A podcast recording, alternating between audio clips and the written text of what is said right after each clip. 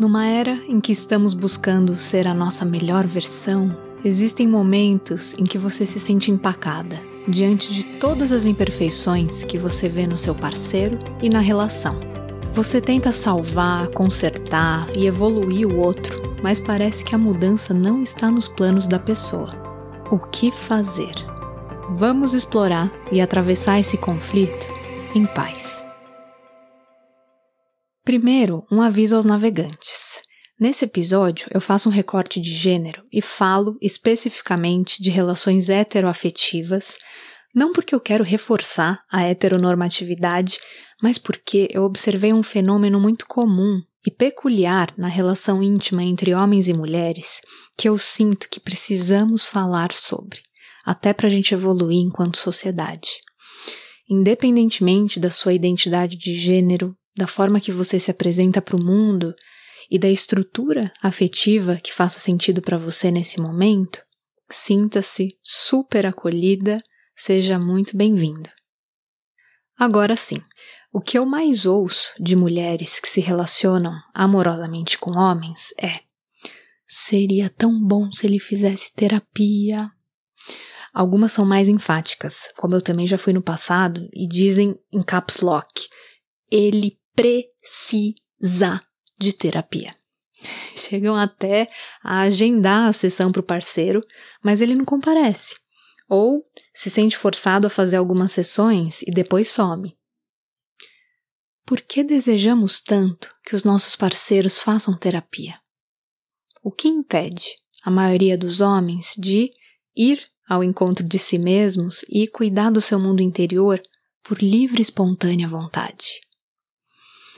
Diante de um parceiro que não está aberto para mudança, devo insistir na relação ou devo buscar alguém que me ofereça o que eu tanto quero? E será que existe alguém que vai satisfazer a minha lista de necessidades? Outro dia, eu ouvi a seguinte frase: Mulheres se casam com homens na esperança de que eles mudem, mas eles não mudam. Homens se casam com mulheres na esperança de que elas nunca mudem, mas elas mudam. É assim que funcionam as relações clássicas heterossexuais sob o patriarcado. As mulheres esperam que os homens sejam mais abertos emocionalmente, conectados, afetuosos, e os homens esperam que as mulheres sejam as mesmas de quando eles se conheceram. Olha como esses papéis tradicionais de gênero estão enraizados dentro da gente, da nossa cultura e sociedade. É esperado que as mulheres percam a própria voz, suprimam a sua autenticidade e se rendam à tirania da boazinha, gentil, linda e comportada. E é esperado que os homens neguem a sua vulnerabilidade, escondam os seus traumas, os medos e a vergonha que sentem e sejam externamente e extremamente bem-sucedidos. Tem que ser fodão, pica das galáxias, cabra macho.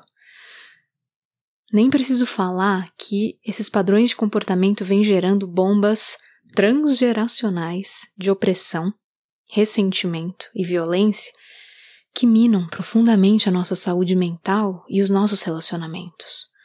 Passinho por passinho, estamos nos conscientizando e fazendo movimentos transformadores.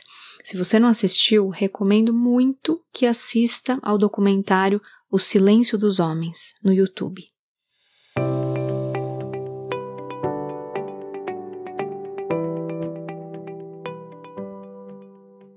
Além dessa camada do patriarcado, tem outros fatores interessantes que a gente precisa pôr na roda. Historicamente, o indivíduo nunca teve tanta importância como tem hoje. Antes era preciso casar, procriar, cumprir os demais protocolos familiares, sociais e religiosos. Hoje temos mais liberdade. Em tese, somos donos dos nossos próprios desejos, podemos escolher quando, como, com quem, quantas vezes e se queremos casar e ter filhos. A gente fala de distância saudável um conceito inimaginável uma, duas gerações atrás. Minha avó mesmo casou com meu avô e veio combo, sogro e sogra, para morar na mesma casa. por 50 anos. É inacreditável. E reza a lenda que nunca teve briga. Uma coisa peculiar dessa nossa atual era é que você quer que a pessoa escolhida para estar ao seu lado no momento ajude você a se tornar a melhor versão de si mesma. Além disso, como tanto fala a incrível psicoterapeuta Esther Perel, atualmente recorremos a uma pessoa para fornecer o que uma aldeia inteira oferecia. No passado, a gente tinha família, comunidade, religião, amigos, vizinhos, para atender às nossas necessidades. Hoje, a gente espera que uma única pessoa nos traga um senso de base, pertencimento, significado, continuidade e, ao mesmo tempo, romance e satisfação emocional e sexual. Em outras palavras, você espera que o parceiro seja o seu tudo. Melhor amigo, confidente, amante bom de cama, massoterapeuta que tem que fazer a massagem daquele jeito específico que você gosta, correspondente intelectual para filosofar sobre a vida, sócio no trabalho, cuidador exemplar dos seus filhos, companhia de yoga ou academia, consolo espiritual, incentivo para comer comidas saudáveis e segue a lista. Alguma chance disso funcionar?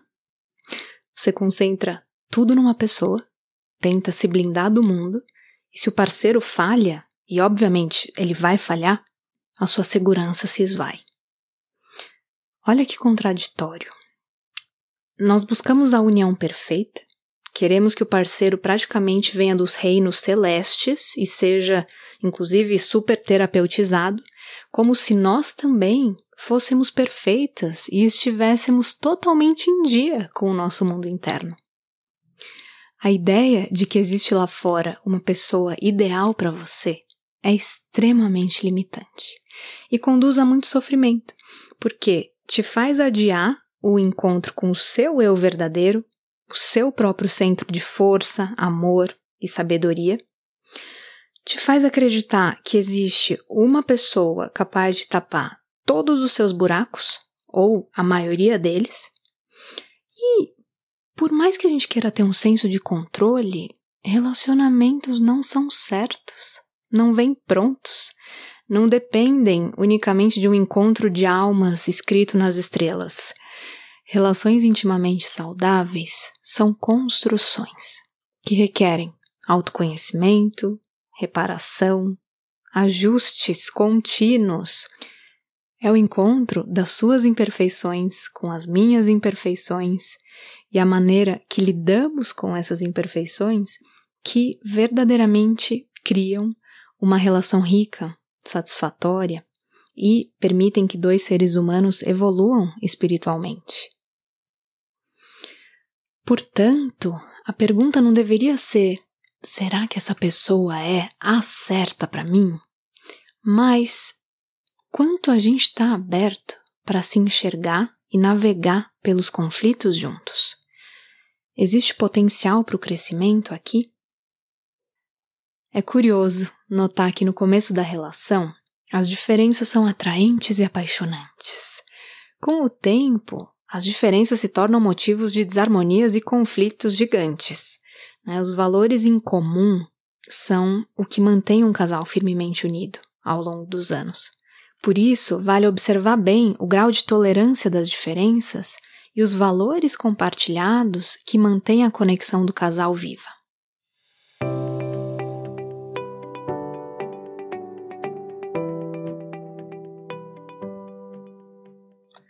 Tem momentos em que as diferenças ficam gritantes. Começam a incomodar e você fica empacada diante dos problemas que você vê no outro e na relação. É nessa hora que surge o seria tão bom se ele fizesse terapia. Uma fala que vem depois de muitas tentativas, normalmente frustradas, de mudar o parceiro. Aqui é importante se perguntar com uma autenticidade radical. O outro definitivamente não vai atender todas as minhas necessidades, Mas eu tô tendo o suficiente nessa relação de forma que tá tudo bem para mim me desapegar do que eu não tô recebendo? Se a resposta é não tá tudo bem, talvez seja o caso de lutar pela relação. E existem muitos caminhos para isso. Uma possibilidade é fazer uma terapia de casal. Às vezes, a relação é verdadeiramente amorosa e benéfica, mas precisa de ajustes pontuais. Se cada um olha para a coparticipação no conflito, há crescimento. Se você só delega a responsabilidade e se vitimiza, não há perspectiva de mudança. Em vez de esperar ou impor que o parceiro mude, tem muitas coisas que você pode transformar em você e na sua comunicação para que o relacionamento fique melhor. Muitas vezes, a melhor opção é você descer do pedestal, parar de apontar os defeitos do outro e cuidar do seu mundo interno. Você está em contato com as suas necessidades emocionais, sexuais? Quão confortável você se sente para comunicar os seus desejos e preferências para o seu parceiro? Você faz pedidos claros? E em que tom você pede? É mais fácil criticar e cobrar atitudes da outra pessoa do que olhar para dentro e curar os seus padrões limitantes. Porém, quais resultados você está obtendo com essa sua postura? Com certeza, mais reatividade e desconexão dos dois lados. Como eu falei no episódio 7 desse podcast, relacionamentos são ecossistemas. Se você coloca crítica, acusação, frieza, agressividade na relação, esses elementos vão compor o ar que ambos estão respirando. Não adianta achar que uma mágica vai acontecer e você vai inalar gentileza, carinho, empatia e delicadeza. Toda ação gera uma reação. E, se vocês realmente não querem caminhar na mesma direção, talvez seja o caso de separar. No entanto, se você chega à conclusão de que está tudo bem abrir mão do que você não está recebendo, é bom fazer um ritual para soltar o apego às necessidades que não estão sendo atendidas nesse momento. Verificar quais seriam outras estratégias para você cuidar do que é importante para você e valorizar as coisas boas da relação. Tirar o foco da falta e apreciar o que funciona bem entre vocês. Reconhecer os pequenos gestos de atenção, de cuidado, parceria, que são tão importantes e acabam passando despercebidos. Tem um livro que é um clássico na esfera dos relacionamentos, chamado As Cinco Linguagens do Amor, do Gary Chapman. Lá ele mapeia as maneiras que a gente gosta de dar e receber. É, com palavras, tempo de qualidade, atos de serviço, contato físico e presentes. Bem legal. Compreender e aceitar como cada um prefere expressar e receber o amor do outro pode ser muito útil para o relacionamento.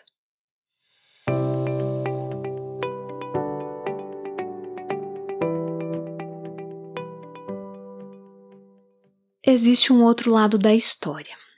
Às vezes, quem está falando o ele precisa de terapia é uma parte salvadora, mãezona sua, que está tentando passar por cima de todos os alertas de relacionamento tóxico e segue num transe de tentar curar o outro, na esperança de que um dia ele mude e a relação seja harmoniosa.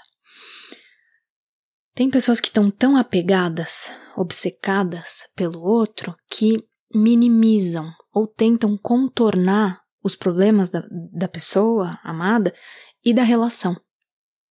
Ah, ele bebe bastante, isso me aflige, mas eu sei que ele vai parar. Ah, ele passa muitas horas jogando videogame fumando maconha, isso me incomoda profundamente, mas é para desestressar, coitado. De vez em quando ele me conta umas mentirinhas, mas quem nunca?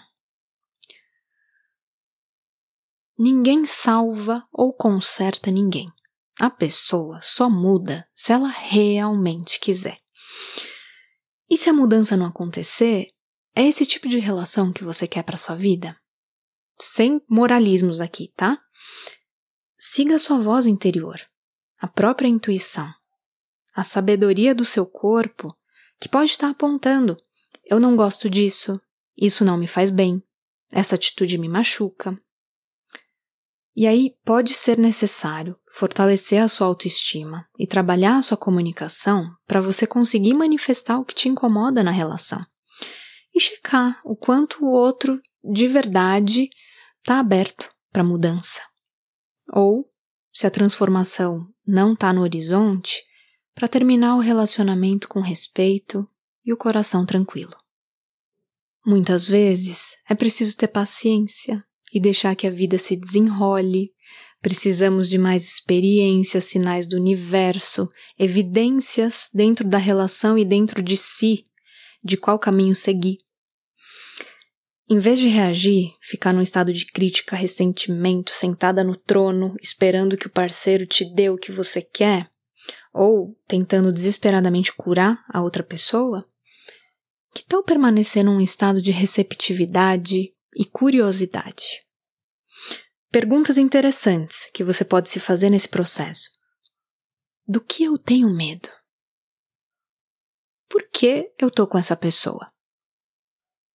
Quais seriam as consequências de ficar ou de deixar a relação? Também é valioso colocar o holofote nos seus padrões de apego.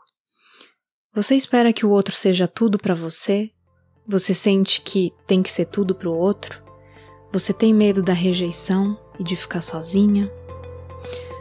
O fato do outro não querer fazer o trabalho interior e mudar pode ser um belo convite para você cuidar do seu mundo interior e dar novos passos, aceitando que, assim como você, as pessoas, as suas relações e a vida não são perfeitas. Eita, esse foi fundo. Te enchi de perguntas e informações. Espero que você possa decantar tudo isso e ficar com o que faz sentido aí dentro.